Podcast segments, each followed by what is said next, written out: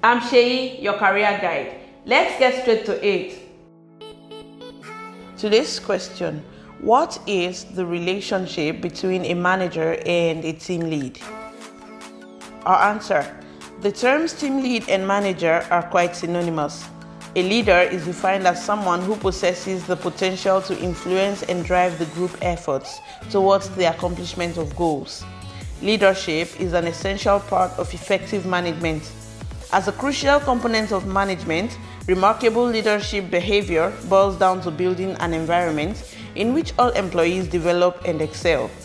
These two roles, in the actual sense, inspire, lead, support, and motivate every staff member, despite the fact that they are both working toward achieving the same goal. We do hope you found this useful. Drop a question you want us to feature subsequently in the comments below. And to get more content like this, do hit the subscribe button.